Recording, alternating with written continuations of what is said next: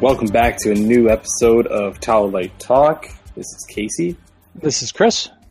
Uh, this episode, we want to do something a little different. Uh, we want to talk about video games, uh, something that we don't always get to talk about, even though Chris and I are big fans and we play video games every day, either on our PlayStations or on our phones, at least. so we, we got to talk about video games a little bit more. So, um, yeah, this episode we'll be talking about video games and specifically Batman comics that we want to get see turned into video games. Um, today, the Telltale Batman game uh, entitled Realm of Shadows was released. Um, somewhere, I've heard the PC version is actually broken, which is a shame. Um, I know Arkham Knight had a huge problem with it when they eventually just scrapped it completely um, from being released on PC? PC. Oh, wow. Yeah, they just gave up on it. That's rough. Um, it is rough. So like, it kept getting delayed, and it, it just they eventually just stopped it. But anywho, um, hey, all I know is that episode one downloaded just fine on my PS4, and I'll be enjoying that after this podcast. Exactly, exactly. and I and I do believe that uh, Telltale they they don't notoriously have problems. I, I think it'll be fine. Um, it's just a, a patch that they got to release. So, anywho, um, Well, those I'm games sh- are they're not really graph like hugely graphically driven like an Arkham Knight would be, right? It's more no, no, no, not at all. It doesn't take even nearly the same amount of processing speed. But um, been reading really good reviews of it today. Um, saw some stuff on Polygon, some some stuff on Kotaku. I'm excited to see what Telltale does. I the only one I haven't played is the uh, Game of Thrones, but all the other ones I've played at least some of it, if not beaten some of them, and I really really enjoy them. Um, Tales I played- of Borderlands. I played Game of Thrones. Very yeah, good. yeah, yeah, you Very did. So I'm excited to see what they're going to be able to do with uh, my favorite comic book character of all time with Spider-Man. So Boy, that would I be mean, that would be cool if they did a Spider-Man game. Most definitely. uh, I think I'd rather see the Spider-Man. Well, actually, now that you say that, even though this is completely getting off topic, As we usually do. if we saw him in high school using the decision making process that he has to do and or maybe even like yeah in high school late high school gets a job at the daily bugle um, you have to deal with that kind of stuff. You got to deal with aunt may obviously. You got to juggle at that time. Oh boy. At that time can't remember who he would have been dating um, she's actually going to be the girl in this new Spider-Man movie, his very first girlfriend. Oh God, that's gonna bother me. I gotta look it up. Anywho, eh, now that you did say that, I honestly think um, that we could see that, and it could be awesome. Let's let's make our judgments after we play the first true superhero game, uh, which I think will be a a good time. So Yeah, yeah, yeah. I I agree with that. Um, all right, so what we're gonna do is first uh, get into the news, though, and um, first things first, uh, we have a new uh, Transformer series uh, that came out today as well. Um, it's called Combiner Wars. Uh, last year, Hasbro did a huge um, onslaught of toys, uh, the Combiner Wars. Um, same thing with IDW Comics. It was like a cross-platform thing between them. Um, was received super well. They were very much more like their Generation One uh, counterparts, and now I always script the name Machinima. Makima. Ma- is that maybe I'll take it. Um, they're releasing this uh, show, so the first episode came out, and um, haven't had a chance to see it today. It's been a little bit busy with all the other video game stuff and Harry Potter stuff that came out, um, but uh, I will get to it eventually. Yeah, I mean, I'll watch it. I always do like the uh, the older Transformers cartoons more more than the recent ones. I found that they were a little bit more in the for kids realm than they did, you know, more like we experienced when we were more when we were kids, I guess to say. Um, you know, you watch the movie. The movie is like the old movie is definitely more. It's a little bit more mature than say I forgot what what, what was that show. Um, oh, the last one that came out that was more based around the movies. Um, the, there's the recent movies. Yeah, there's been a couple. I actually watched one recently. Um, it's on Prime? Netflix. It's it's maybe it's Prime. I don't know. Anywho, it, it's actually not horrible, but it is. I mean, it is kid. It's totally kid. But um, it's it's fine. You know what I mean? Like this one seems to be a little bit more adult, uh, or at least harkening back to people our age. It looks like. Yeah, I think that's I think that's important to bring back the nostalgia. Yeah, absolutely, absolutely. Um, all right. Uh, the next thing that we can talk a little bit about, uh, Suicide Squad, uh, is getting released um, technically this upcoming Thursday, even though they say Friday. Um, the embargo was lifted today, and the reviews are bad. Yeah, sitting at a 36% rating on Rotten Tomatoes right now. I mean, what do you expect? Critics critics don't even like these kind of movies. So, I mean, it's tough to. I guess DC is in a kind of a tough spot with their movies on the critic side. I've heard good things from nerds. I mean, I watched the Midtown Comics video last night. They came out of the world premiere. They loved it. They said they had a great time watching it. It's fun. Um, so I think when we look at these movies, we have to stop looking at them like a magnus opus. Or you know, it's it's they're not supposed to be like Academy Award winning movies. Yeah, maybe they don't have a great plot, but I mean, it's a comic book movie. Did you have fun watching it? Was the action great? Were the characters at least somewhat, you know, genuine to the comic their comic book counterparts? Um, so, I really did. You know, I don't really trust reviews anymore online, uh, especially on Rotten Tomatoes. I mean, we've had the discussion about It Follows. It Follows as ninety seven percent. You know, people lo- like love that movie. I hate that movie. So I just, I in this time and age, you really have to go to the movie and make that judgment for yourself. Always. I'm. I do agree with that point. I'm gonna play devil's advocate a little bit, um, and the reason being is like, and I, I hate to do it, but everyone's gonna do it. Marvel, you know what I mean? Like people look at that Doctor Strange trailer, um, people look at that cast of Doctor Strange, or even the cast of um, Black Panther that's going to be coming out as well, and you think in your head, these movies have the potential to be Oscar movies, and, and we talked about that in the last podcast. So, I yeah, I go into movies and I want to be entertained because I don't want to go to a movie and be bored out of my mind. I don't ever go to a movie wanting that to happen. The Suicide Squad with the characters that they have, I want to be entertained. I'm not looking for high art with that set of characters, but at the same time, I think that these movies do have to hold themselves to a little bit of a more elevated um, stature than just being a popcorn film, if that's what you're going for. And unfortunately, the problem with this with this is that DC is so behind the game in the first place. I mean, Marvel has had near a decade to really refine their movies. I mean, like the Hulk movie, it's not a great movie. Thor: The Dark World, I like it, but it's not a great movie. Wait, the Hulk movie with Edward Norton? Yeah, it's not a great oh, movie. People love that movie. It's a it's not a great movie though that people like, oh my god, it's it's Civil War. It's um it's a you know even even Age of Ultron people didn't like. So I mean it's like you loved it. I you know, I like it.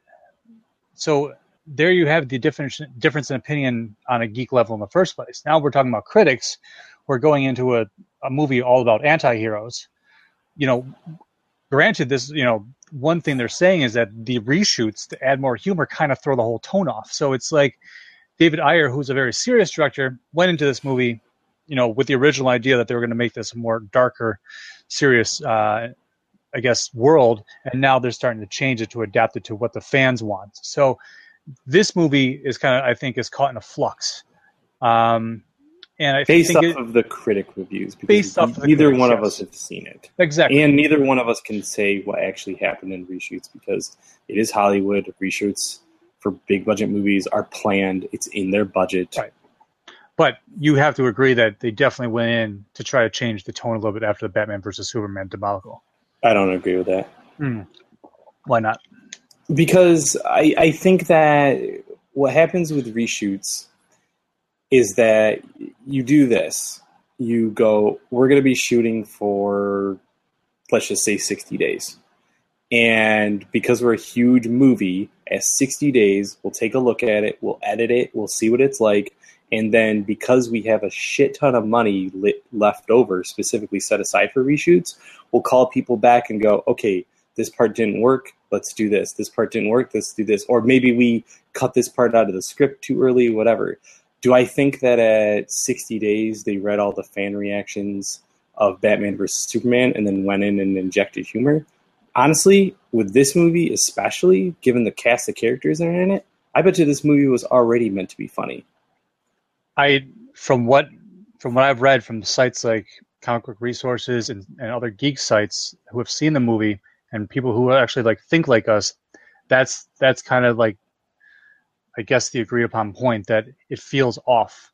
That the movie and we're going to see this for ourselves, but there's times in the movie where the pacing and then the pacing is different, the tone is different, and all of a sudden it changes like kind of on a dime. So you know we can we can debate of whether the reshoots were part of the problem or not. And I guess we really got to see the movie and really read about it afterwards.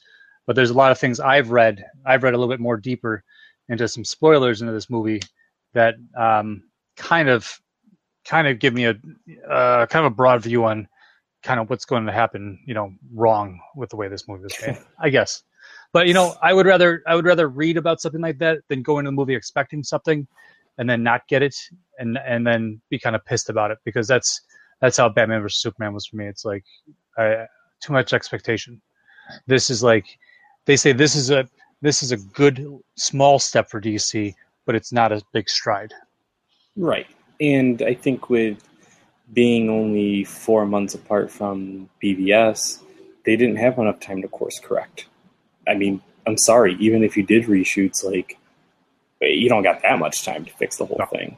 No. So, last thing I'll say about um, Suicide Squad is that there's currently a petition online on change.org to shut down Rotten Tomatoes due to DC getting bad reviews. The person who wrote it wrote it in broken English, and yet it already has like, I don't know, 2,000 or 2,500 um, uh, signs. It's not going to shut down Rotten Tomatoes.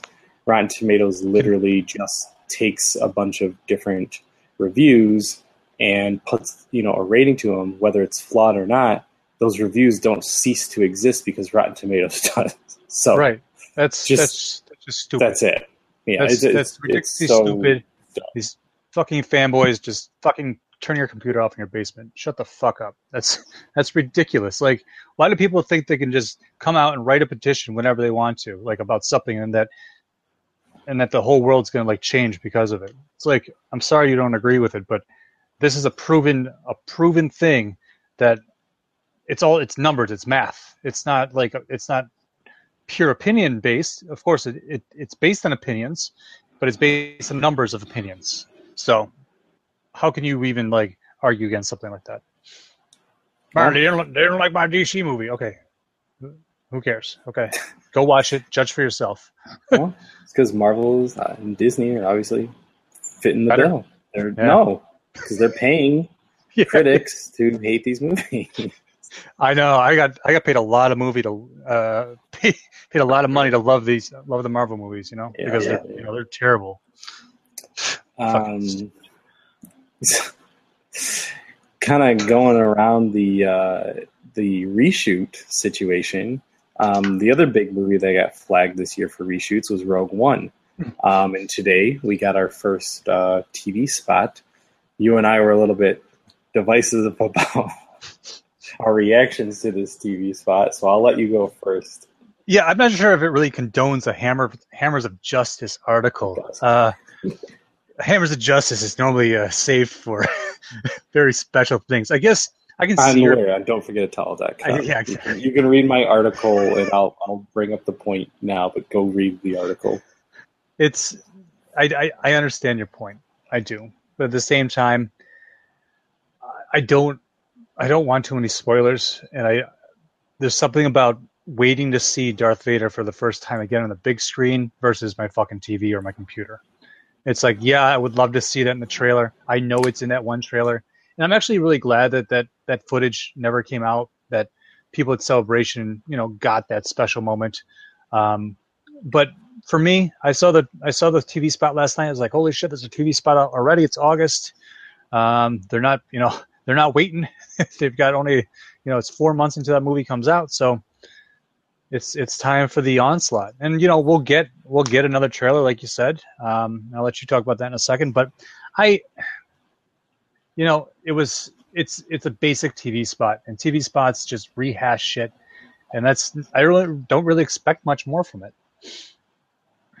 I, I think my my bigger point is whether you showed new footage or not, which you should have. Instead, they literally just used footage from the other teaser that we've seen. Didn't even incorporate the sizzle reel footage, which they've given us. My whole big problem is that we thought that there was going to be a trailer, then we didn't get one. We thought that there might be another. Uh, sorry, at Celebration, we thought that there might be a trailer at Comic Con. We didn't get one. You're four months away, and you've technically not released a trailer. Like compared to, you know, The Force They- Awakens when we got that trailer. That's a that was still called a teaser. That first one, No, It was- a long teaser though. I understand that, but like you called it a teaser, not me, not you. Yeah, Disney. I get you. Yeah, So then give us a trailer. Like I just think that it's it's like you and I are in the business of spoilers. You've said that before. Mhm. Like, do I go and watch all these TV spots? I actually don't, regardless of the fact that I don't have television because I'm a uh, cord cutter. But um, I just like I don't want to see all of that stuff. But it just like even if it said Rogue One trailer is out, and this isn't Star Wars Episode Eight either. This is Rogue One. I assume that the end of this movie leads into Episode Four, Right. and it starts 15 minutes later, as I've heard. So like. I'm not really feeling a spoiler type of attitude with this movie because it's a direct prequel to something that I've seen more than a thousand times. So for this movie, show me the footage. Do I need to see Vader? No, I'm absolutely okay with seeing Vader on the big screen for the first time ever. Well, other than 30 years ago. But um, you know what I mean. That's it. It just seems like a slap in the face. no, I get you. I get you totally on that point. But that that's what I was kind of saying was like I don't care about anything else anything else I see because really we know what's going to happen. Um, but it is I don't want to see Vader, and that that's what's going to happen in the next trailer. You know, they're going to show him, and that's what's going to really sell the movie to people. I think so because they're going to put don't out have to show him in action. They can just show a lightsaber igniting Yeah. and the breathing, and that's it. then do that. That's fine. But th- at this point, Pete's Dragon comes out in uh, two weeks. I hope that we get that trailer within the next two weeks, like the actual trailer, because that's the next Disney movie. Just Cool. seems. I mean, you've already got two Doctor Strange trailers. Like, hello. Maybe they're not. Tr- maybe they're not trying to overshadow their other, the other Disney movie. Yes, man. I don't know. I don't know. Star Uh, Wars is going to sell itself. So, It, it is. It is. Um, I'm gonna save this next point for a minute. So, American Horror Story season six is finally revealed what the next plot's going to be. Um, they're going into the lost colony of Kra- Krakatoa. Roanoke. Roanoke. It's it's Roanoke, yes, but what? So what happened is like I don't know how many number of colonists just literally disappeared, and then on a tree was carved Croatoa. Oh, okay. that's. That's where they came from. Yeah, I yeah, gotcha. So um, that's it. And apparently, this season's going to explore that. I've fallen off American Horror Story, and I've heard last season was really good. I did Yeah. not. Did you know what the next last season was about? The hotel one? Yeah, but do you know no, what? I didn't So- because I didn't want. I wanted to watch it, but every time like the the one before, I got I watched most of it and then I stopped watching because it got stupid. Freak show. and I wanted to watch the last season, but I never. I, I taped it and I got behind. I never watched it, so, So I'm waiting for it to hit. I thought Hotel, which is creepy enough because I'm a big fan of The Shining. Yeah. Uh, it's about vampires.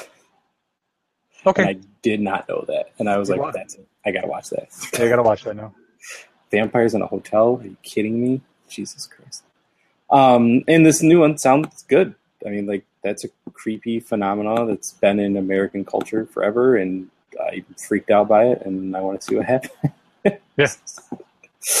Um, next thing, we got our first look at Tyler Hoechlin as Superman in costume. What are your thoughts? Eh, whatever. I until I like people wanted to like tear him up about that picture. Yeah, he looked kind of his face looked goofy. The costume was fine for me. Whatever. It's Superman. He's on. He's in the fucking CW DC TV universe. I mean, this is a huge step for this these shows to put a put to put this hero in. Um, so, I mean, you know what? Until I see it happen, and it's actually the real representation of Superman, unlike uh, Man of Steel, you know, I might actually favor it more. But we'll see. Were you surprised at how old that guy is? I know they've already made the casting announcement, but No. that he's Oh. well, I mean that he's like similar looking in age as Kara.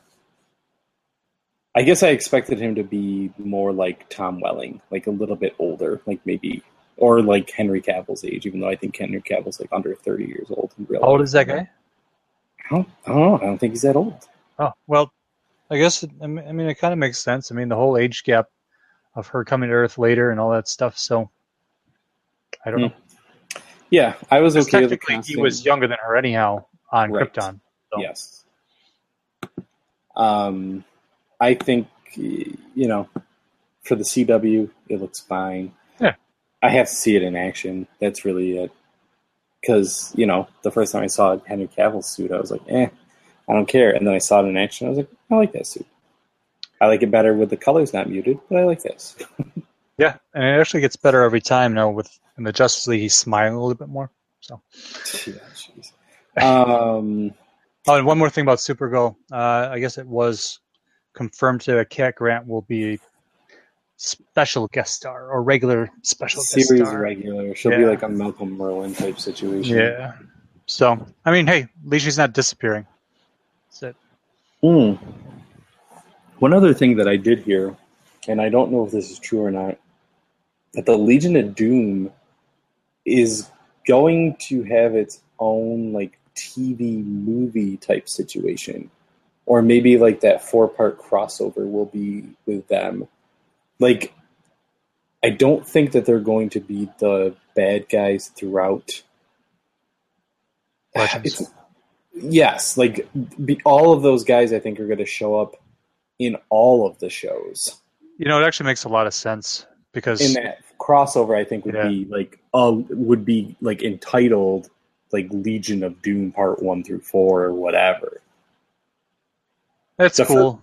The first Um, episode of Legends is called Justice Society of America. Yeah, they're going to spend a lot of time building that up. That's going to, I mean, that's going to be a lot of lot of things to deal with in the first place. Introducing those new characters, probably introducing some the big bad for that whole series eventually. You know, which will have to be a bigger threat than these jobber villains. That I mean, Reverse Flash is fine. But I mean, these jobber villains that you know they want to make the, the Legion of Doom in this sh- in these shows, but you know, whatever, whatever they want to do. Um, maybe Maxwell Lord will jump on board with them or something. You know, come on. Yeah, I like that. Poor man's Lex Luthor. Yeah. I like that. I actually really like that guy. I like that guy too. Um, all right, so I have Kelly Marie Tran's role has been revealed, rumored to be revealed for Star Wars Episode 8.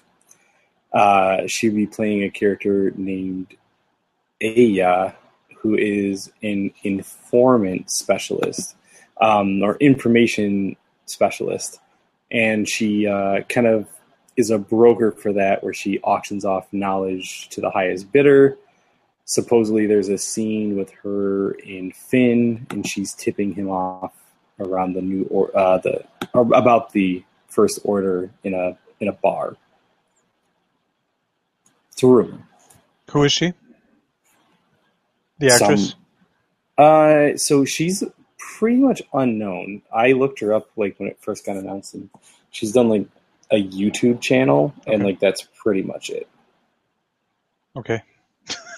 I know she was she was rumored to be Finn's love interest, but that rumor got shut down with this rumor.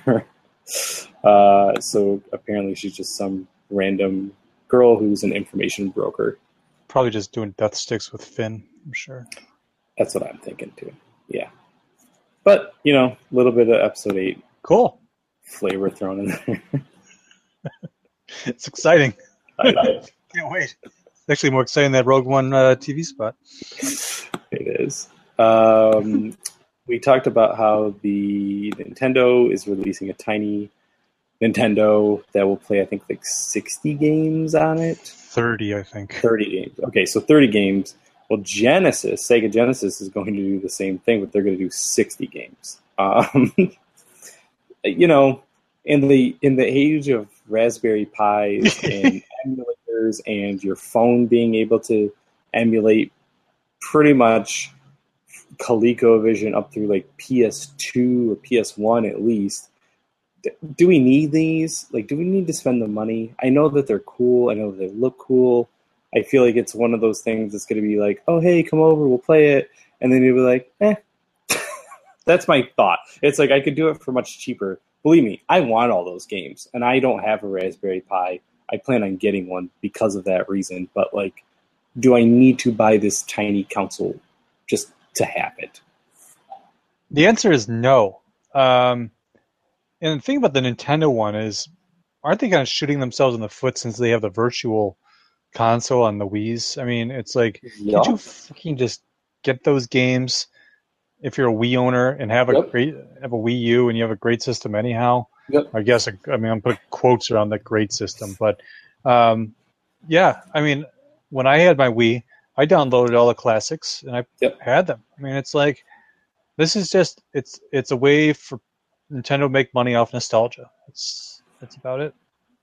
Which is a smart idea, I would say. Genesis now that's a little bit smarter. It's a it's a little bit nicer of a system, you know. I, and then you know Nintendo will make a Super Nintendo system next. You know what I mean? It's it's just it's it's it's going full circle. That's it. What would be funny is they, if they literally just did that with cartridges, they just re-release everything, and they're just like, "Oh yeah, but your old ones don't work on this. You have to rebuy them." Yeah, that'd be fucked up.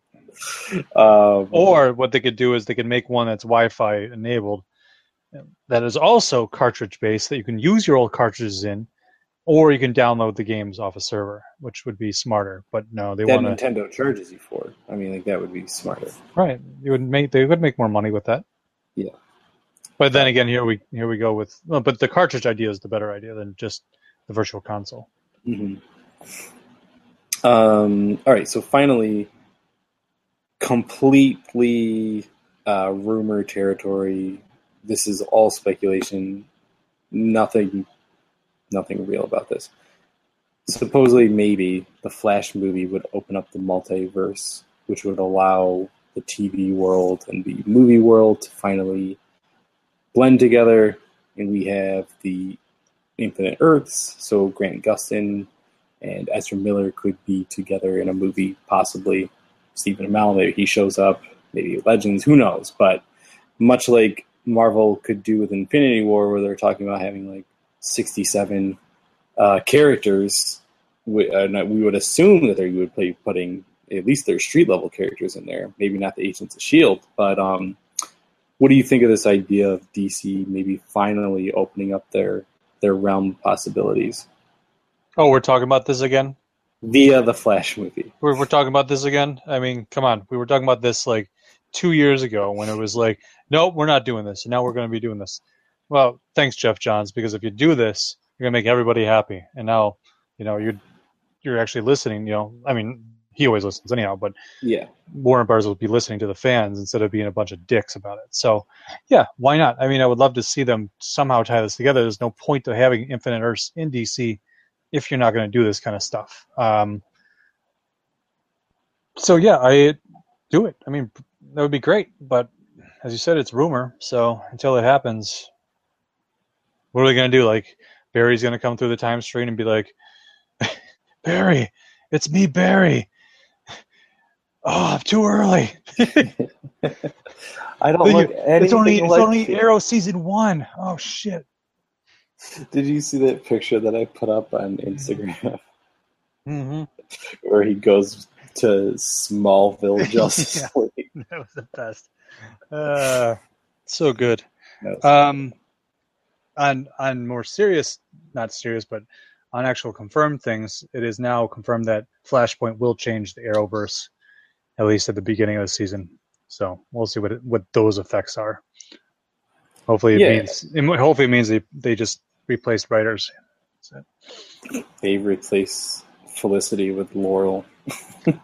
But it's not it's not uh, what's her name? It's a different actress completely.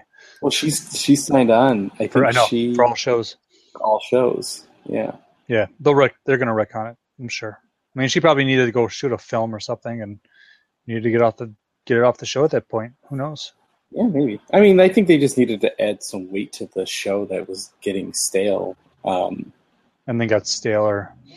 and yeah, yeah, exactly. um, God, I really, I, I hate to be talking trash about Arrow. It's just Me too. that I loved that show. exactly, exactly. But it's what made it all possible. you Uh, know, I was talking to someone earlier, and I was like, "Oh yeah, Arrow," but I don't even need you to watch it anymore. Like because of the last two seasons being so lackluster, it's like I can't convince somebody new to try to get into this. Like I, I don't have anything to like argue other than saying like, well, if you watch it because you watch the Flash, then they'll like lead into each other. But you know what I mean? Like I've had people fall off like Supergirl too, when I'm like, you really got to get past those four episodes because Mhm. it is a genius show. But Arrow is not as I can't really uh, argue with it anymore. Nope. Hopefully this season they they change things around. Um. Okay, so anything else you got for the news? Nope. All right. I say let's uh, let's take a quick break now, and then we'll get into the main topic of conversation, which is Batman comics turned video games. Sounds good. We'll see you in a few. All this top 40 music is so boring. Geez, I sure wish I had something geeky to listen to. Well, I've got just the thing for you, stranger. Who are you and how did you get in my house? Don't even worry about that. If you're looking for the latest, greatest, and geekiest podcast around, you should check out Those Geeks You Know. Those geeks you know, wow. Three friends talking about comic books, movies, TV shows, all the things that I geek out about. But seriously, you gotta leave now. Be sure to check out Those Geeks You Know on iTunes and Stitcher. You can also like us on Facebook and Twitter and tell everybody that you know. You, you, you gotta leave. I called the cops.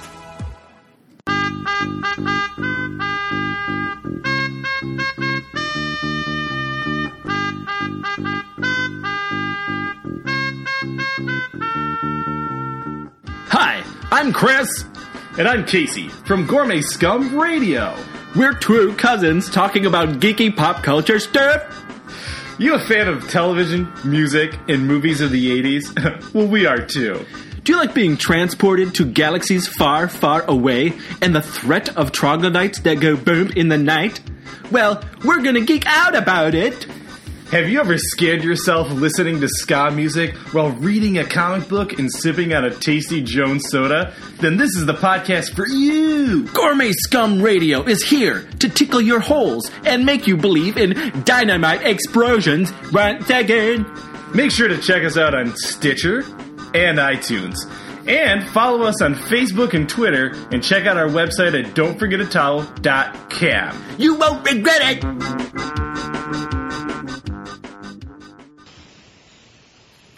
There the bugger is. She's a big one, ain't she? Oi! Over 20 points of articulation, great sculpting, and look at the paint job on her. We've been looking all over for this one. Let's get them in our sights and end this hunt now. All right. All right. Steady. Steady now. Got him! It's the pursuit of plastic. Listen to the podcast from the creators of Don'tForgetAtowel.com geek out about toy news, hunting, and histories on your favorite collectibles. All right, we are back after those commercials. We're going to dive into our topic today, which is some of our some of our favorite Batman comic stories um, that we think would have the potential to get turned into a uh, video game. Um, I believe did we ever put out that Arkham podcast? We didn't. We're gonna have to like we're gonna have to do like We're a remaster. We're gonna remaster that. Um, do a do a upgrade on that one. Uh, it didn't come out well. That was at our earlier days of uh, trying to get Google Hangouts to work properly. So we do need to. I think now that you've beaten it, I need to go and beat it, and then we can do a full Arkham podcast. Yeah, Chris and I did a very extensive, very extensive uh, Yeah. Arkham Arkham series, Rocksteady series, uh, you know, overview of what our thoughts are. That's one of our favorite video game series ever. Um, as we mentioned at the top of the episode, Telltale uh, released their first episode of five entitled Realm of Shadows. Um, so I'm gonna I'm gonna have you start it off. Um, is what you think would be a good, uh, you know, comic book Batman tale turned video game. Now this is this is one that that people are really calling for, and this has always been a fan favorite of Batman fans outside of the usual Batman universe. I mean, um, Batman the Animated Series was a huge success, um, so spinning out of that came, um, you know, the Justice League, and then also Batman Beyond. So the idea of Batman Beyond is it takes place in the future where there's an old man Bruce Wayne who takes on a new um, ward, I guess you would call him, but this time around, um, he actually becomes Batman. Uh, Terry McGinnis is Batman Beyond, um, and I think this would be a really cool concept of kind of, you know, old Bruce is send you out on missions. Kevin Conroy's doing the voice It'd be even more awesome. Um, you know, it could be definitely in the the Arkham style, um, but you know, with the Arkham games, the gadgets were, you know, they were passed along throughout the games and whatnot. They're always kind of the same. You got kind of used to them. But this time around, um, you get more futuristic stuff, uh, the flying suit um, and and whatnot. I just think that it would be a really cool take on the whole Batman story to do it from this timeline. Yeah, I agree. Batman Beyond. I mean, basically just you know That- left was it right off. Batman? That that actually is the Batmobile. um, sorry guys, my uh, house is right next to a Fast and Furious set apparently. Um, anywho, so yeah, the the Batman Beyond series is really great. Um, Terry McGinnis, I, I like that character. I recently watched rewatched um, Return of the Joker, uh, which is one of their movies um, set in the Batman Beyond world. I know he's in Batman Eternal. He has his own comic book series right now. I think it would really lend well to a Rocksteady type of game. Um, you know, with that similar fighting style, um, but with the updated tech. I think it would be a pretty easy translation to do. So, yeah, I I agree with that one. That's a good one. Um, all right, I picked Batman Earth One. Uh, one of the newer ones is Volume One, Volume Two, written by our man Geoff Johns.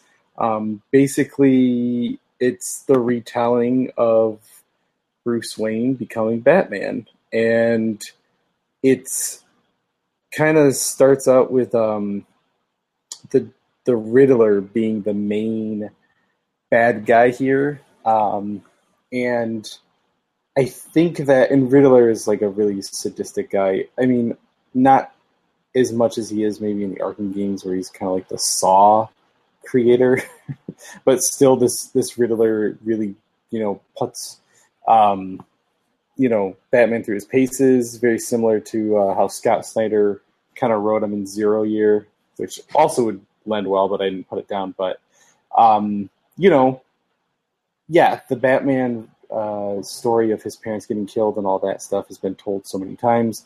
This is an original take on it. I see this game not being in the Rocksteady sense. I, I see it being a little bit more of a just true detective story. Um, trying to think what it would be most similar to. Maybe a little bit more like of a open world game, you know, not so much like a Red Dead Redemption necessarily or a Grand Theft Auto, but you know, within a world where you can you can go around and um, I wouldn't see so much fighting in this game. It's really more of a detective story. You're really trying to solve these cases and try to get to who the Riddler is. I wouldn't even mind seeing things that are told from the perspective of just the Riddler and seeing things through his eyes because that's something that we haven't done in a game before in that way anyway um, for batman i think that would be a lot of fun That sounds like a cool idea. I still have to read those books. I, I actually have them not. dude I know. you own them don't you I don't know if I did buy those. I bought. i thought you had the no, first one i thought I that's did. where i read it Yes, I did buy the first one. I never read it um, because I got on board with the Superman ones from Mhm. um, JMS, right? I think, Yep. um, and I liked those because they were they were definitely a different telling of Superman, and I liked them a lot. Um, so I don't know why I didn't do that actually because I wanted to read the rest of them. I wanted to read the Wonder Woman one and the Teen Titans one. So yeah, those are those are cool stories. it's um it's a small thing but for some reason it like changes the character for me completely Hmm. is that it's the first time you ever see batman's eyes like in the in the cowl like his blue eyes like you see them the entire time while he's in the suit and i was like this is so crazy because you see like so much more expression out of him like not just you know normal grim and you know, or I'm Batman. Like you see like this dude who's scared sometimes, and like you know, it just changes the character a lot when you actually see his eyeballs. So you're talking like a game that would be more reactionary, um, maybe like a Heavy Rain, or you know what? That would be the better one to to do it. Not uh, you know, not even a Telltale one, but I think Heavy Rain would do it because there is those moments where you're like kind of running through it, and I'd like to see it ultra realistic like that. Not so much the cel shaded thing, even though that lends well to the comic medium for sure. Mhm. And I can't wait to try this Telltale game. But I think for this particular uh, series, you do want it to be a little bit more grim and gritty, and he is going to come across like some of those other like classic uh, villains, like Killer Croc is in it and stuff like that. So, um, yeah, I think it would be I think it would be a lot of fun. cool. Well, I'll have to do some homework on that story because Oh my god, yeah, you love it, absolutely. cool. Uh, next up for me is the Jeph Loeb Jim Lee classic Hush, uh, that really was just kind of a run through the whole Batman universe. Um, as they brought in uh, his friend from you know childhood, Thomas Elliot, uh, who ends up being the you know spoiler alert, the the main villain in this in this story. So, um, but what I really liked about it is just like how many different characters he comes across in the, in this series, and that just it just speaks to the video gamer inside me. You know, it's very much like Arkham, I would say, and it could play out that way. But I would see it as more of a linear storyline than than you choosing which villains you wanted to fight, like say in Arkham. So this would be just like uh, your standard standard straightforward video game. You go through the whole story and that's about it. Um, you know, street brawl, whatever you want to do. But the idea of um, fighting Superman, um, and actually I took that other game off my list because I, it's kind of hard to, you know, elaborate on that too much. But I was thinking the other game I was thinking like you could fight the the J, uh, you know, the Justice League because they they were mind controlled or they went bad or whatever, and Tower of Babel style using their weaknesses against them. That's what I kind of like about the whole uh, Hush thing is like he's controlled by Poison Ivy. Batman has to use, he knows it, and he has to use his skills to, you know, release him from his trance. You know, so it's it'd be a cool uh, series of encounters through through that whole game. From you know, the Red Hood's in it, and Huntress, and and um, Superman, like I said, Poison Ivy, Joker, just like, and then finally wrapping up, you know, with the big mystery at the end. If you haven't read the books, of course, don't listen to this podcast. or play the game, but it, it would be fun. It would be fun nonetheless. Yeah, that that um, that is an amazing story. What would you want the art style to be in this game? Um, I would want Jim Lee to do it. I would want it to look like a Jim Lee drawn comic because I think that what he brings to the table when he does comics is is such it's such a it's such it, I guess Jim Lee is that guy that when you see it you know who it is when you see his art and he's very recognizable and I think the if they could adapt his art into the game um, kind of like how I was telling you about that one RPG that Todd McFarlane did the art for you can you know you could actually see the the artist's you know impressions upon the game. Yeah, I think um, if you guys haven't watched the documentary, it's about Image Comics and how those guys from Marvel went over to Image, including Jim Lee. Um, it's it really gives you a lot of sense into you know the way that he draws comics or you know writes them a little bit, but definitely draws them. And Hush is a perfect example of like Jim Lee's Batman is definitely a Batman like no other. Same thing, you know, Neal Adams Batman. Like you know who Neal Adams Batman is. So there's just like those certain artists that now Capullo, like you you get them that really go, okay, that's this Batman. It's not often because Batman has been drawn by probably at this point probably like 500 different artists, but there's certain ones that really stick out. And, and Jim Lee, even though he hasn't, I don't think he's really done like a full like run. I think he's just done these little one-offs here and there. Um, He's on every- tomorrow. Tomorrow, Suicide Squad launches. He's on that, but now Yeah. they're saying that it's scaled back. Um, so I'm not really sure exactly what that means. They said that there's going to be a companion story at the end, um, which will, I guess, makes the Suicide Squad comic shorter. But at least we're we're going to get Jim Lee on for at least a you know a good run on that. I'm sure. I for a mean, while- for a. Scooby Doo apocalypse comic, that's for sure. Yeah, I really wanted baby. I wanted to get that. That looked just because of that reason. It's fun. I've, I've, I've read all those Hanna Barbera ones. They're fun. Um, all right, next up for me, classic story. Um, I'm thinking in my head as we're talking here. How would we adapt the Dark Knight Returns into a video game, though? Because it's such a huge story, Mhm. um, and I think you'd have to know a lot of backstory. But I also think that at the same time, it would be kind of neat if it was a bit like an arcade game, like an X Men arcade game or a Turtles arcade game, where like you're just Batman, just beating on mutants, and then like you have to go and fight like you know leading towards the head mutant, and then leading towards the fight with Superman, and then leading towards like just like the ending of the game. But like those are like the three beats in between like this you know, Six- Streets 16 of Rage. Yeah.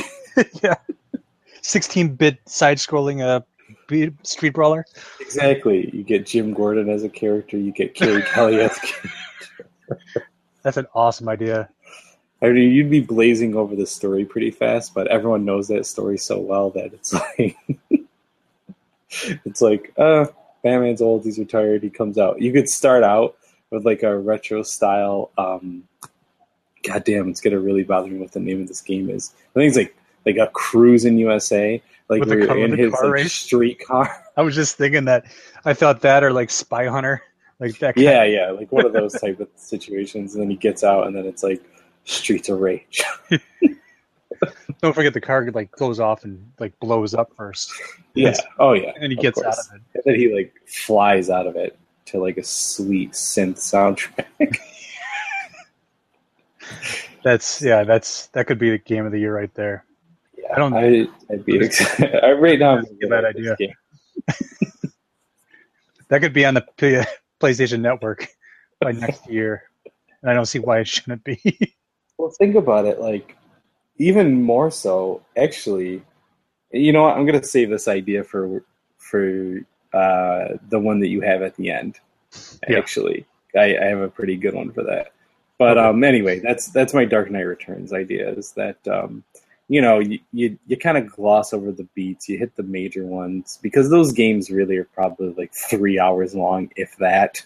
And you know, you really condense the shit out of it. But I think it would be a lot of fun. Just uh, you know, knowing that you're going to play Batman for a beat, then Jim Gordon, then Carrie Kelly, and you ultimately you're fighting the mutants at the end. I, I think it'd be a lot. Oh, yo, you got to fight the Joker too. Duh, that would be the ending. Throwing the uh, the batarang through the Joker's eye. Kill it. Yeah. Game over. That's it. It just says game over. You win. That's right. All right, your turn. Next up, which could also uh, have probably been a game back in the day, as we just uh, described, back in that time period of the 90s, um, when Batman got his back broken. Spoiler alert. Uh, um, when, you know, I Nightfall is one of those game, like one of those comics that when it starts, it is like a gauntlet for Batman. And there's just villain after villain because Bane breaks down Arkham Asylum to release all those villains so that they weaken him so that eventually he can just go and destroy him. Um, and then, you know, with Jean Paul Jean Paul Valley coming back as uh, Azrael coming back as um, as the Batman, and then Batman healing himself to have to go fight him to become Batman again because because that guy's a psychopath. Um, um, I just I just think that whole storyline begs to be a comic uh, a, a video game. Yeah, I reread that storyline recently, and you know, at the time when it came out, I was probably I don't know, 10, 12, something like that. You know what I mean? Like not not too old.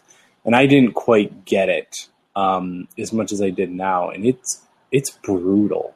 Like Batman is destroyed physically and mentally. Like he's slightly going out insane from sleep deprivation. He keeps having to fight these villains. Like I think he has a fight with like Victor Zsasz, and he like slices the shit out of him, and he's just like so like just destroyed. And then Bane is orchestrating this like an evil puppet master the entire time until that at the end he he literally just kind of walks in and like breaks his back. It's like hardly even a fight at all because Batman is so effed up. And um and you know Azrael sucks, but uh you know he also has his own brand of justice, which is killing. Right. exactly. And that I think that would be cool. You know, you're playing as Bruce Wayne for a while, get your back broken, and then it switches over to be um, Azrael, and you play as him for a little while, and it would just be kind of a cool way to switch up and just get a kind of, kind of a different tone to the game uh, halfway through as you go into night um, night rise. I forgot what it's even called. Nightfall. Nightfall. Nightfall, and then no nightfall, and then afterwards it's called night rise or something. It's like Yeah, yeah, sorry. Um I don't remember. I forget what it's called. Yeah. But I have all those comics. It's so good. what um so what type of video game do you see this being though like do you see it being another rocksteady game do you see it being a rockstar game do you see it being like a do you remember the uh, batman the animated series video game for super nintendo where you like it's a 2d side scroller I think I think that I think that maybe is a rock Rocksteady game. Um, Yeah.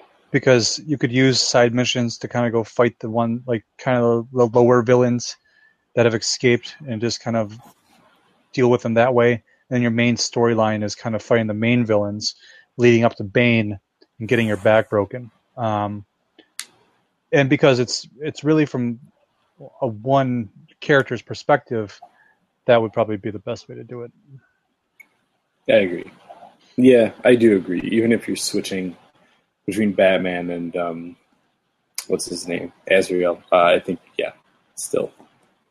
Yeah that'd be good. I think um it would even be cool if he switched into being bane for a little while because he's like such an evil mastermind That would be cool. Um, and that could be another thing. It'd be like um, like how they do those add-ons. It could be like an add-on Yeah. DLC where you play as Bane and you go break Batman's back. You know? you just keep it going over and over again. Yeah, That's right. Um, all right, my next uh, one is Gotham by Gaslight. Um, the story is involving Batman having to try to uh, get Jack the Ripper. Um, so it's an Elseworld story. It was actually drawn by Mike Mignola. Um, you know, so it looks beautiful and it looks creepy, and all of his stuff looks gothic to begin with. This is actually a comic that almost got turned into a video game.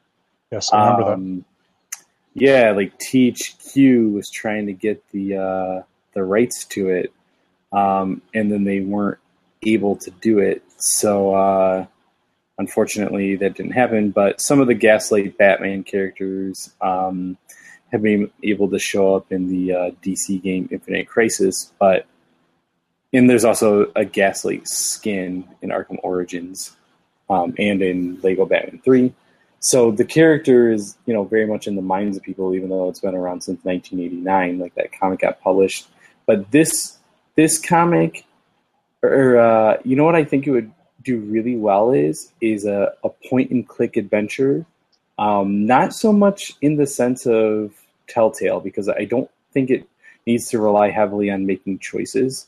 I think it needs more like one of those old point King's and click. Quest? Yes, like a Lucas Arts uh, Sierra type of um, situation. I think I, I played the shit out of those kind of games. Um, King's Quest, Space Quest, uh, Freddy Pharkas. Like I'm trying to think. Uh, Sam and all- Max. Yep, Sam and Max, um, Day of the Tentacle, the LucasArts um, Indiana Jones games. Like, I think it would be really cool if it was a 16-bit uh, point-and-click adventure where you go around, you got to interrogate people. You know, you're going through Gotham or Gothic Victorian London. Like, I think it would be awesome. I think it would be a lot of fun, and um, yeah, the graphics don't have to be insane, but it doesn't matter because the, that story is good. I mean, if you could do it like that, but you could do it with Mike Mignola doing the artwork, then you'd have a really win-win. You wouldn't have to do it 16 bit. You could do it like that. So I think that'd be awesome.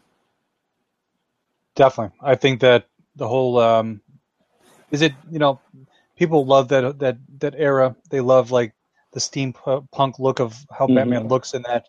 Um, you know, even on the on the other side of that, like the Spider-Man noir, um, that idea is very very popular as well. So these these ideas of um, more classic, I guess, looking superheroes um, really really get fans uh, interested in and excited about them. So I think that's a really cool idea for a game.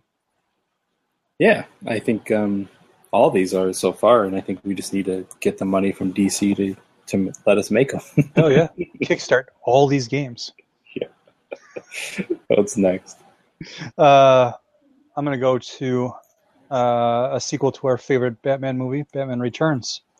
Um, I would love to retcon uh, the Joel Schumacher movies. I don't think they have any uh, place in that in that series of movies besides to uh, besides to um, besides to kind of create a downward spiral into what became Batman and Robin. Um, so, looking at the sets of Tim Burton's Batman movies, they're very original, very epic, very gothic. Uh, I loved them. I love both those movies. Um, people can say what they want about them, um, but they were our, our, our Batman movies as kids. And uh, Michael Keaton was a great was a great Batman. Was a was a good Bruce Wayne. Um, so I would love to see a movie or a, a game be a direct sequel to that and have Michael Keaton voice voice it. Yeah, I remember there is there was a Batman '89 video game. I want to say for the Genesis, probably Super Nintendo as well. Um, that I had. It was awesome. I think that you know that that world. I mean, we met the Joker and we met the Penguin. We met Max Shreck. we Harvey kind- Dent. yeah, I was gonna say, yep, Billy Dee Williams, Harvey Dent, and Catwoman. Um, there's so much more. You know what I mean? Like there's so many other characters that we could come across that uh, would really serve, you know, to add into the story. I think that, um, you know, it I, I'm just trying to think of what kind of game that would Mhm. play out to be, because you could do it like that. You could do another 16-bit brawler game. Um, he, you know, I don't remember how much detective work he really, really does in those games or in those movies. You know, it's more about like the villains. They did a, they did a, they did a really good job of showcasing those villains um, in those movies, and I like that. Like you got backstories to the villains, which, you know, yeah, you, you get it in um, Christopher Nolan's The Dark Knight. You know, you get a backstory of kind of Harvey Dent's like rise and fall. You don't get a backstory for Joker or Bane, really. Um, even in the new ones, like there's not really a backstory for Doomsday too much. It's like those movies like really gave you like this is the villain's point of view and like this is why they're doing those things. And this is something that you see in the comics, but you don't see it so much in movies, comic book movies. Yeah, um, I agree. I think, and then what I think would happen with the Schumacher movies was they they transformed themselves almost into like trying to be more like the like the 1960s Batman, like they like goofy. They just they weren't they weren't keeping up with the same tone. They were trying to exist in the same universe. They replaced actors. They made Harvey Dent white. Um, so it just didn't make any sense really. I mean, it it was it was kind of a weird thing to to make sequels to these movies, but not make them really like true sequels. So um, I would love to see something maybe in like a rock a rock rocksteady no um, rock rock star world of this where it's very ve- it's vehicle based. Um, you can just fly around, you can drive around, take on villains, choose your choose your own um, where you want to go, and it's just more open world than anything else um, with with a main with a main storyline. Yeah, I would. Um, I would definitely play that. I would definitely watch another Tim Burton Batman if that ever happened. Not that I don't have faith in Ben Affleck because I absolutely have faith in him and Geoff Johns. Um, Tim it's just that Tim I- Burton, Batman Beyond. seriously, I just love Michael Keaton as you know, it's my Batman right now. Um, so I agree. Um, all right, so the next one I have is the Long Halloween. Um, Jeph Loeb's second time on our list, uh, which which is super funny because Jeph Loeb is now running uh, Marvel TV. Um, you know, Daredevil, Jessica Jones, Defenders, all that stuff. That's Jeph Loeb, guys. Um, Damn straight. But he's he's played for both teams, um, and in the Long Halloween, this is a character. Um, I want to say that his name is called Holiday, and he kills people on holidays. And Batman has to follow these murders by also coming across pretty much every single one of his rogues gallery, you know, in pursuit of catching uh, this holiday killer. So, and I know that they've done a good job in Arkham Knight. I think if you went and and logged in on holidays, there would be like clues, you know, to deaths around around the city, which I thought was super smart. Um, you know, so there's a little homage to that, in the in the Rocksteady games, Well, I This mean, it was it was Calendar Man for that. it was Calendar Man for that. Yeah, you're right. It was Calendar but this, but Long Halloween also reintroduced Calendar Man back into the Batman stories, I guess. Right. Which is which is kind of weird that they would have a holiday killer and then also Calendar, Calendar Man. Man. Yeah. So, but whatever. I mean, it's a it's a really cool story. So go on. I'm sorry. no, no, no, it's fine. Um, so this this game, you know, following along um, Batman as he comes across all these characters, this is going to be another one of those. It is a detective story at its core. You know, it's hard.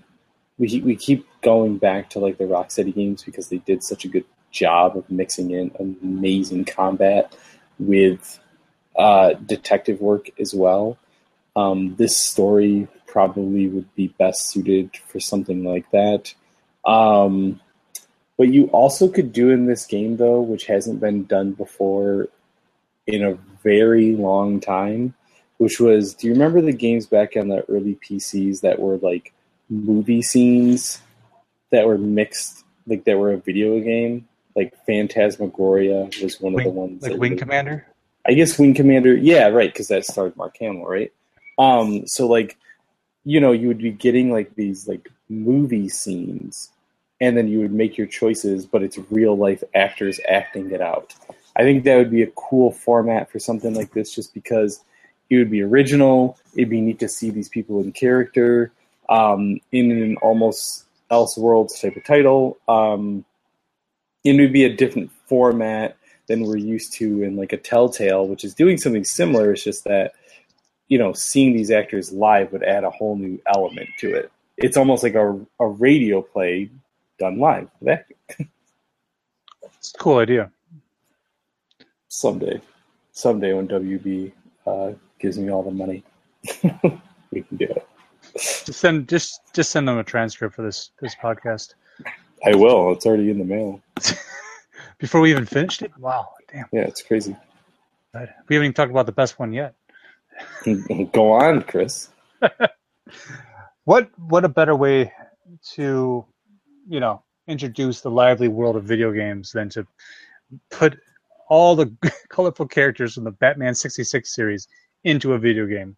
Now you say you have a really good idea of the formatting for this. I didn't come up with one yet, so enlighten me on uh, what you think would really work for this this this crazy bonkers uh, world of Batman that people love, people don't like, but I love. I I grew up watching it. Um, so This this series needs the River City Rumble Scott Pilgrim versus the World format yes, right does. here. Yes, This it is high colors, crazy bouncy graphics. You know what I mean? Like really fun soundtrack that fits like you know the soundtrack from the '60s. You when you punch, you get the bamf and everything like that. And I think it would just be you know, and when you because it's it's not realistic at all. So No. if you punch people and you get coins, I think that would be fun for this type of for this type of um, environment. So yeah, I, I could see it totally being a video game, and it would be really really fun. Um, but I, I would like to see it like that. I think that would be the best way to do it. Yeah, I, I totally agree. Um, there's no there's no other format um, that I can even think of um, because I would I would definitely want it to be more current graphics and say 16-bit side scrolling. Um, it would be more fun that way. Adam West could still definitely do the voice. Yeah, Um, so that that's that's ridiculous. That's yeah. That's I don't even have to say anything else.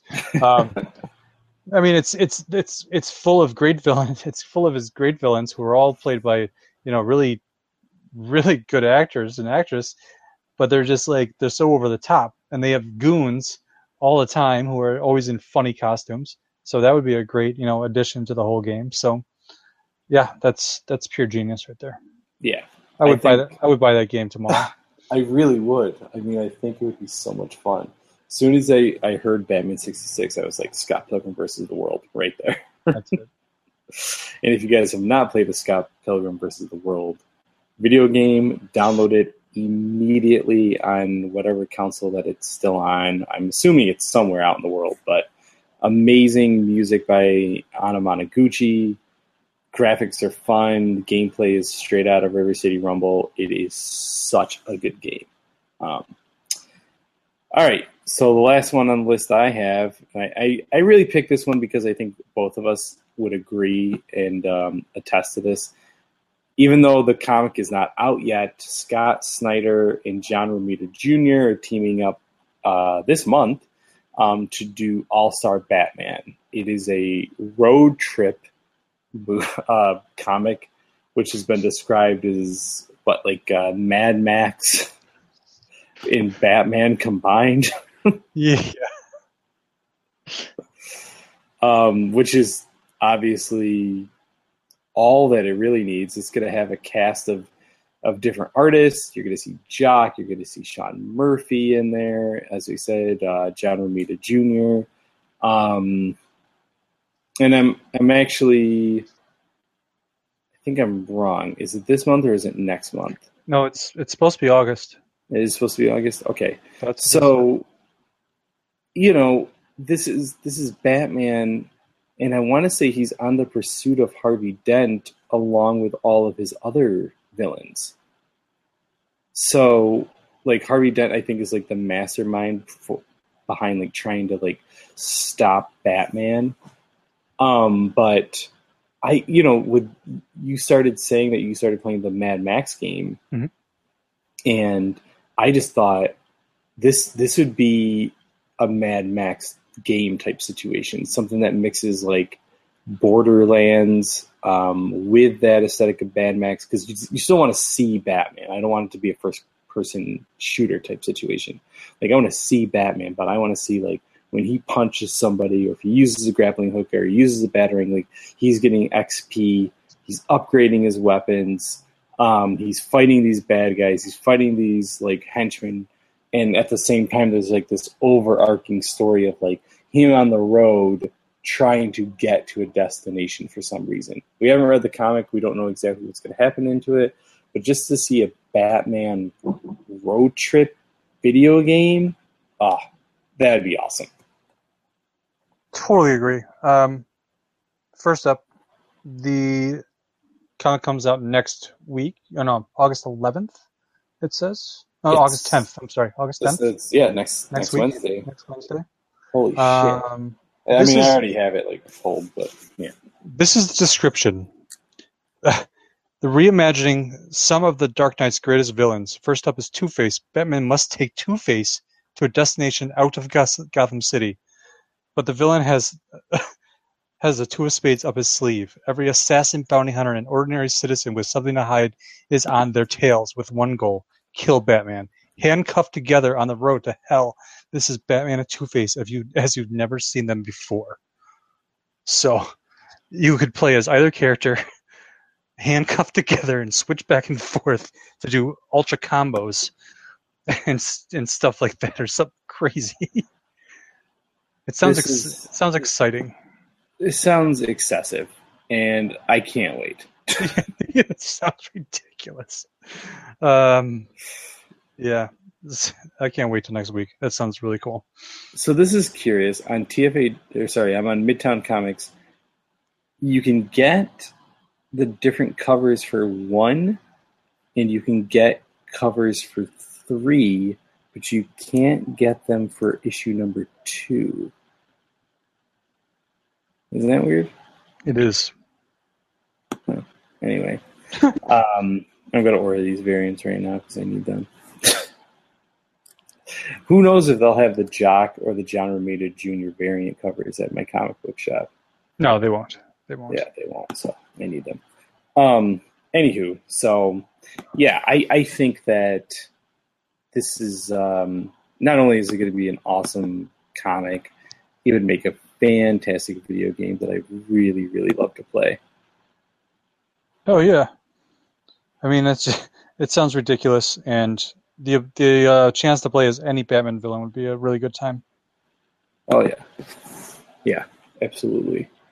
So, um, any other, you know, any other closing remarks about the video games of Batman comics? I don't have any more. I think this would be enough enough games to get us through at least the next decade of our lives. Um, I mean, there's there's plenty of there's plenty of other things. I'd love to see a new Batman the Animated Series game. I think that would be really cool. Um, I would never want to see a Killing Joke game, um, and we can maybe talk about that for a second, I guess. Um, unless you want to save that for another podcast. No, that's um, talk about it if you yeah because you know we didn't really get a chance to do it, but we're, we're still talking about uh, you know Batman in general. So say what you want to say about that. I, you know what, people people really had problems with the beginning of that film. I don't know why. Um, I I did like the beginning of the movie with the Batgirl story. I really think that it could have actually carried its own movie, being a Batman Batgirl movie, Yup. and maybe it should have been because it it is really the tone of it really changes. I guess oddly when it goes into the Alan Moore story because I find the Alan Moore story to be definitely one of the darker comic books I've ever read in my life. And actually watching it and listening to the script, um, it's it's it's it is very disturbing. I I liked it, and I and by the end of it, I you know I, I remembered everything from the the story, and I I love the end of the Killing Joke where he's laughing. I think that's a really a really weird thing in, in the Batman mythos, um, and it's just did I mean I don't know I gave I give it a four out of five stars I guess. So I think what it is is that the so for the Supergirl um, story, if I um, I I kind of consider two things. So if I if I take it and um, if I just set it on its own, the story is I like it. I wish I could saw a whole movie of it. It's just Batman Supergirl, or sorry, Batgirl and Batman going off on adventures, and that would be fine. And then you, when you go into, and it's kind of like more like a normal DC animated one. Then you go into the adaptation, and it is one of the most dark and depression comics that I've ever read. But a, I didn't think that the um, the adaptation went as dark as the comic did. I didn't feel like kind of disgusting like I did after reading the comic. Um, when and this is spoilers, guys. If you have not read the Killing Joke or seen the Killing Joke, whatever. Um, when Jim Gordon gets out of that cage in the movie and he's all like, "Oh, hey, you know what? Go get him." I was like, um, "Your mind just got completely fucking destroyed, Yeah. and yet you're okay with Batman like now just going getting the Joker by the book? Like, are you fucking kidding me right now? Like that is so weird." Well, that's that's the other thing about because at the end of the Killing Joke, it's left up in the air whether or not Batman actually killed the Joker, and that's and that's the And biggest. one, not so much. Yeah, I mean, you don't get that at all. It's just like he laughs and then they trail off, and then it goes to it, it goes to uh, Batgirl. Um, it goes to Batgirl just being Oracle, which is kind of a it, it's a high point at the end of a very dark dark story in the first place. Um, yeah, I would say that the ending really was kind of the weirdest thing for me, besides the classic laughing, which is which has always cracked me up kind of Yeah, it was. um You know, a lot of people are going to say, a lot of people are going to say, like the sex between Batgirl and Batman, um, you know, is like horrible and that shouldn't have happened, et cetera, et cetera. Like in Batman Beyond, it was implied that they had that kind of relationship. Yeah, I know. and um, so I didn't. That actually did not bother me. It did bother me though that, like, they made her kind of like a stupid girl in that first part, like Mhm. dealing with Paris Franz and not being like a real like superhero instead of just being like reduced to like a almost a female stereotype. That was kind of annoying. And then she has sex with Batman, and then she perpetuates that stereotype by being like, "You didn't call me. It's just sex." And it was like, eh, you really shouldn't be doing this. And then next thing you know, she's getting shot and then supposedly raped. So it's like you didn't really help that character at all because I know they've been doing a really kick-ass job um, on the Batgirl comic for the last couple years and this I and I think like that's where the controversy really sets in is like people who really like Batgirl like this did not help her. If you didn't like Batgirl, this also didn't help her, but it didn't also help the adaptation either because they didn't go as dark with it. I liked it. I had a good time. I bought it. I'll own it. I'll tell people to watch it because I do think it's like worth the money and all that, but it's like it just you got to kind of set them as two completely different entities of themselves, even though I know they're presented in one package. When I did that, and that's how I watched it, I was like, Mhm. this is one story, this is the other story. It makes it a lot more easier. No, I agree with that. That's that's exactly how I went into it um, because you know exactly when that story picks up, Yeah. and it's just like boom, the tone changes. the Joker face. Like the guys have the Joker face, and that's it. Um, so I mean, I, I liked it overall. I thought it was a it was definitely dark. Um, it's funny that you mentioned that because my wife was like, "Well, why why is Batman treating her like that?" And then I'm like, "Listen, she's acting she's acting stupid. It's like if you're not going to listen to your boss, and the guys who the guy's looking out for you in the first place, but she's just going on pure emotion, you know, and it's like it was not really a good service to her unless she's like 18 years old, you know what I mean? So it's like I I don't know. It's it's it was kind of weird as well. I I just think that she was just controlled by all her like her emotions, and I think that was a really bad bad take on the character as well. Right. And then, you know, with Brian Azzarello telling that, and I didn't know this at the time, it was a female who went up It to the microphone. female. Yes, female fan Oh, at jeez. Comic Con went up to the mic, said, This is what happened. She went up to the microphone and said, You know, why do you think it's okay to treat the character like this?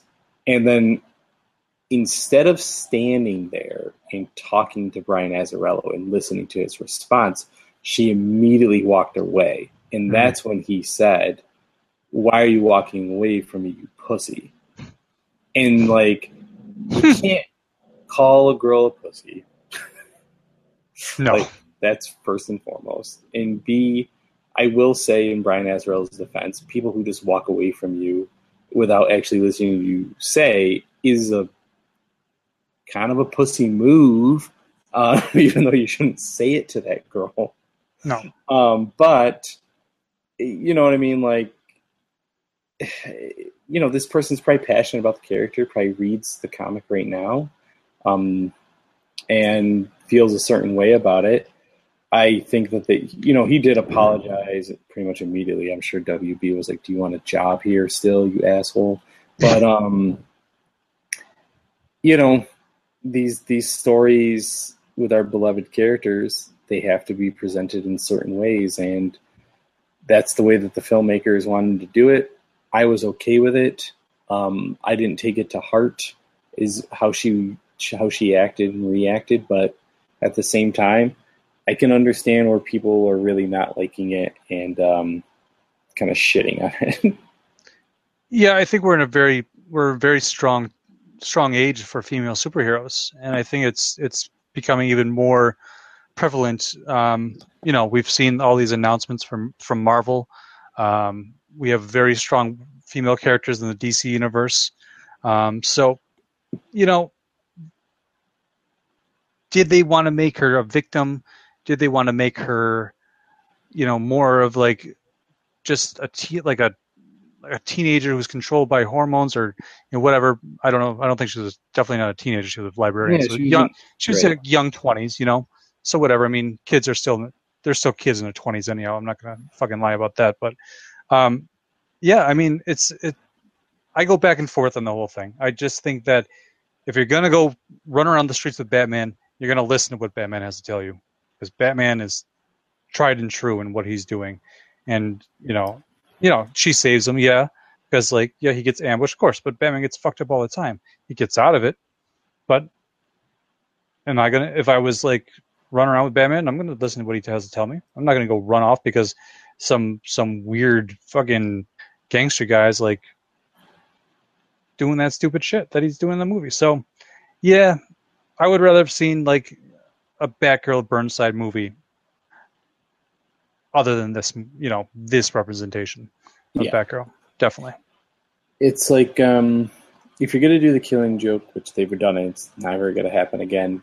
You know, just maybe add extra scenes of like the Joker and his wife in the flashbacks. You know what I mean? Like add some more, uh, you know, stuff of like the Joker kind of like messing with Jim or like, you know, little bit deeper of like maybe like how he actually got out of jail. Like you could pad it here and there places like that and it wouldn't have like ruined the story and it wouldn't have taken away from like the characters at all and that's how you could have done it and i think like that would have worked out better for this particular adaptation i don't hate that Batgirl part at all but it, it is two completely different stories thrown into one people would have paid for a 50 minute Killing Joke movie. Yeah. Yep. But, but instead, they made a 77 minute one that people are kind of torn up about. So, I mean, Yep. you, you got to really decide like, do it the right way or don't do it at all, I guess. But whatever. I mean, That's it. We got it. It's out in the world. Yep. Nothing's going to change it now. Um. All right. So where can you find us? you can find us on don'tforgetatowel.com. And, you know, we were speaking about the new Telltale Batman game that just was released today. Uh, this is August 2nd. Uh, look for the review coming up soon on Don't Forget a Towel. Uh, you can find us also on the social medias. We have a great Facebook page. Uh, Don't Forget a Towel 1. Uh, on Twitter and Instagram, it's DFAT OWEL, DFAT Towel. uh, what else, guys? And if you're listening to us, you're listening to us on iTunes um, or Stitcher. If you're on iTunes, rate and review us, spread the news, spread it to your friends, tell everybody about it. Um, we had a really good month last month, uh, actually, the last couple months. Um, I, I know we said a couple months ago that we're going to try to be more consistent with the podcast. I think that we've been doing it, and I think as a result, you guys have been listening. So thank you very much for for downloading the cast and um, you know on itunes especially if you do rate and review us it really helps us out so for everyone who is listening you know if you can spread the word that would be awesome because we want to keep doing it and we have a really good time we have a really good time geeking out Yes, we do. Definitely. Exactly. All right, so this is Casey. Uh, I'm saying go read some of these Batman comics that we talked about today, um, because as we've mentioned before, none of these things would happen without the comics. No video games, no movies. Like you gotta have the comics as the source material, and there's at least for Batman about 75 years, 70 maybe at this point 77 years worth of material. So so get on it, start reading. That's right. This is Chris. Batman Realm of Shadows from Telltale, Telltale, Telltale Games is now on PC, PS4, and Xbox. So go check it out, play it up, and enjoy it. We'll see you next time.